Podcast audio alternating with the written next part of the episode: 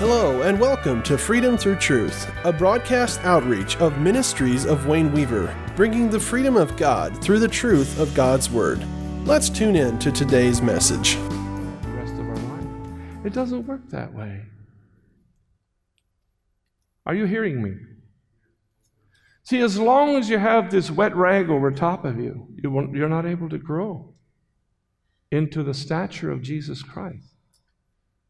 Because you're never good enough. And if that's where your focus is, you will never be good enough. And we are not good enough. But Jesus is good enough. And when I depend on Him, on His salvation, then I'm good enough. I hope this is answering something for some of you. I want to continue to read here, and then we'll talk some more.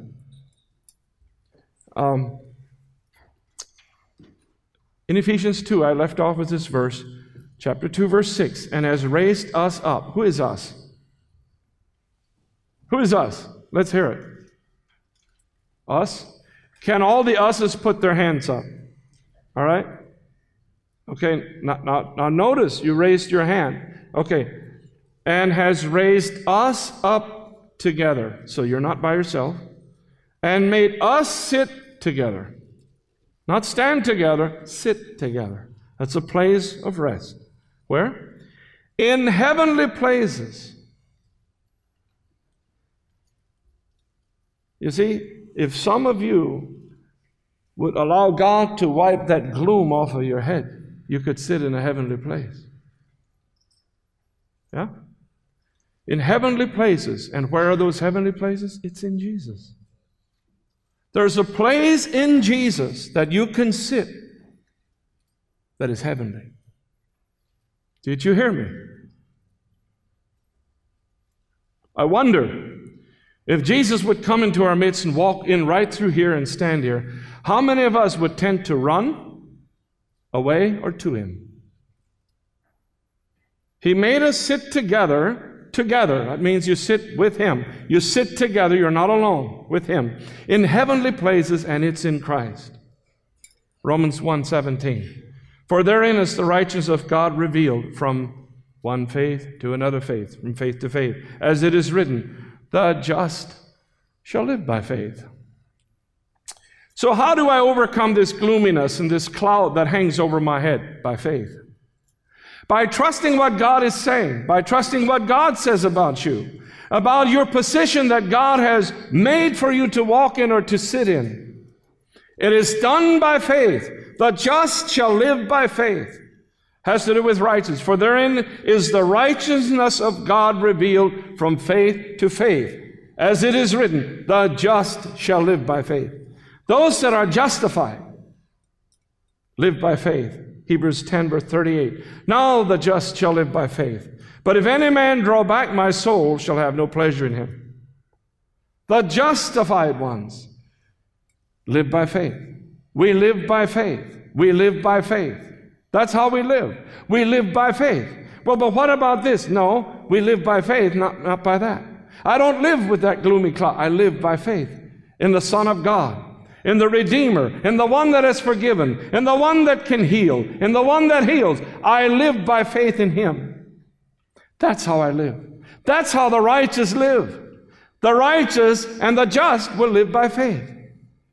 Now you can make a choice today. The reason I speak so boldly to you, because I know numerous ones of you that I've dealt with already in years past and still. And I know that this condition is within you. For some reason, I think it's a religious guilt almost, that it almost feels holy. It almost gives you a sense of security to know that I'm not completely okay. It's a universal guilt. I'm not quite okay. I've got some issues. And it's okay. That way I'm not too happy with Jesus. That's not how we walk by faith. We walk by faith. Very clear. The just shall live by faith, but if any man draw back, my soul shall have no pleasure in him. But without faith it is impossible to please Him, for he that cometh to God must believe that He is, and that He is a rewarder of them that seek Him. I've told you this before, the original doesn't say diligent. It says seek him. If we could just put that word diligent in, we'd all get really, really diligent, and then again, it would be dependent on our works. No, we seek him. When you seek him, you find him. Not when you diligently seek him, you will find him. The Bible says, if you seek him, you'll find him. See, diligent puts a lot of strength on my own ability. And that's just so much what this person wants to do. This person is so desperate in wanting to do right and be right, and sometimes they get so wearied and tired, and they just walk away and get discouraged for a while. This is not the way God's provision works. Hebrews 12, verse 1. I'm going to read a while here. Now, the just shall live by faith, but if any man draw back, my soul shall have no pleasure in him. Sorry, there's the other one. Hebrews 11, 6. But without faith it is impossible to please God. I read this before. Hebrews 12, verse 1. Wherefore, seeing we are compassed about with so great a cloud of witnesses. It's talking about, of all the people that have gone before in faith, Hebrews 11. Then it says, wherefore, we are compassed about with so great a cloud of witnesses. Let us lay aside every weight, every sin, which so easily besets us. Find out what besets you really easily. And let us run with patience the race that is set before us. It takes patience, and we run with patience, looking unto Jesus, the author and finisher of our faith, who for the joy that was set before him endured the cross, the author, the beginner, and the finisher of our faith. He is the one that'll do that, all right? And for the joy that was set before him, he endured the cross.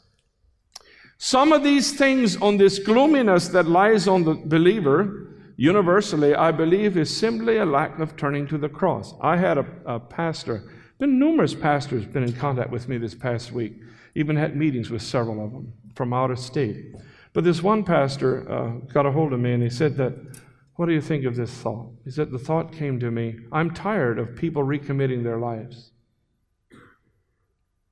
I said, yeah.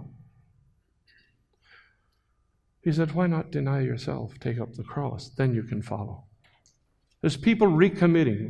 He recommitted his life. What about crucifying self? Let's take that self and put it on the cross. Then you can continue. I said, there's a lot of truth to that.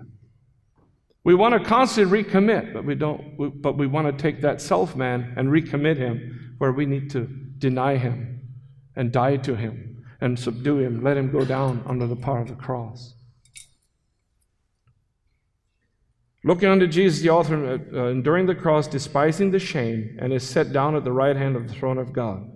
For consider him that endured such contradiction of sinners against himself, lest ye be wearied and faint in your minds.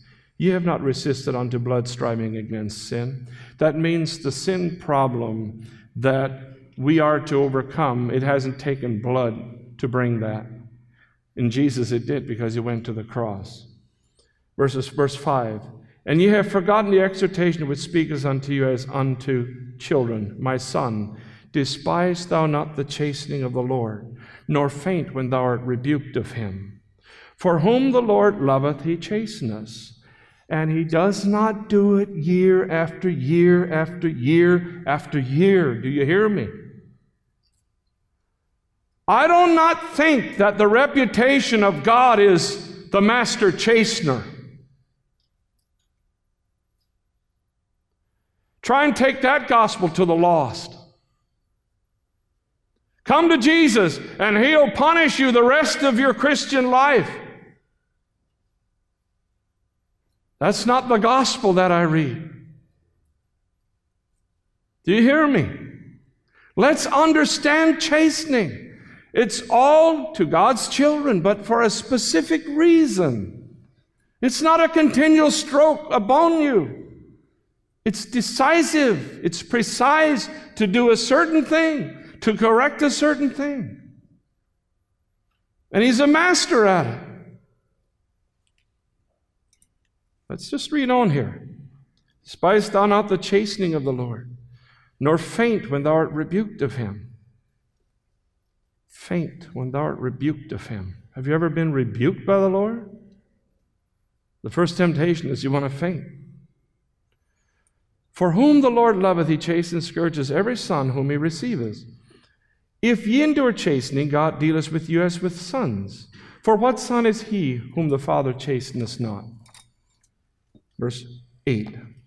But if ye be without chastisement, wherefore all are partakers, then are ye bastards and not sons. Verse 9. Furthermore, look at this verse. Furthermore, we have had fathers of our flesh, which corrected us, and we gave them reverence. Shall we not much rather be in subjection unto the Father of spirits and live? And here is the verse. For they verily for a few days chastened us. These are these imperfect fathers that correct the children. And it says they for a few days have chastened us after their own pleasure, but he for our profit, that we might be partakers of his holiness. The chastening of the Lord is never to drive you away from God, but to bring you to his holiness. The word here is refinement, spiritual refinement, spiritual understanding, spiritual maturity. Deeper inner purity. This is the reason he does it.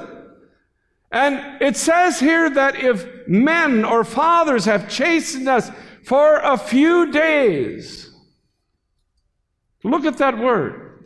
He uses this as an example. For they verily for a few days chasten us after our own pleasure, or after their own pleasure, but he for our profit.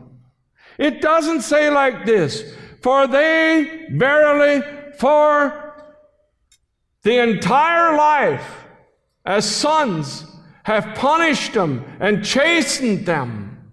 It says for a few days. There is nobody in here, I believe, that is so cruel to their own son that they would do it year after year after year after year on the same subject. Yet, this is how we perceive God as being.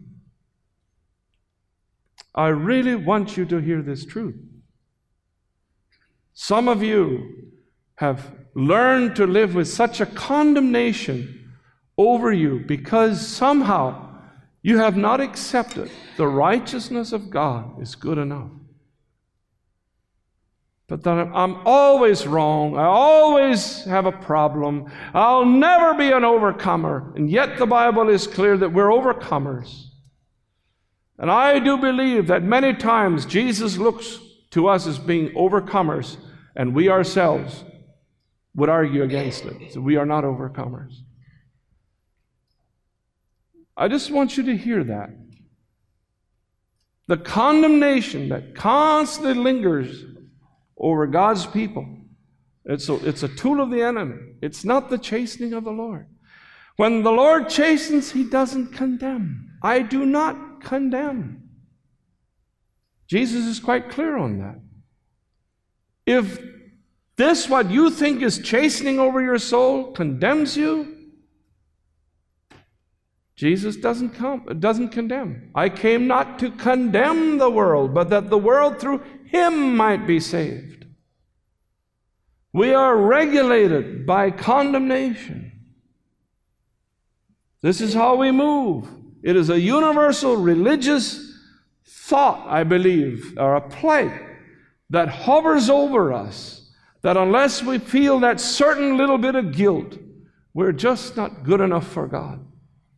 Now, I'll say this, that I'm speaking quite clearly on this because I understand it. I have known this way for years, and I've felt falling back into it. Thank you for listening to today's program. We hope you were blessed. This program is made possible by the generous donations of our listeners. Check out our website and get our weekly Word e-letter by signing up at www.ministriesofwayneweaver.com. Until next time, God bless.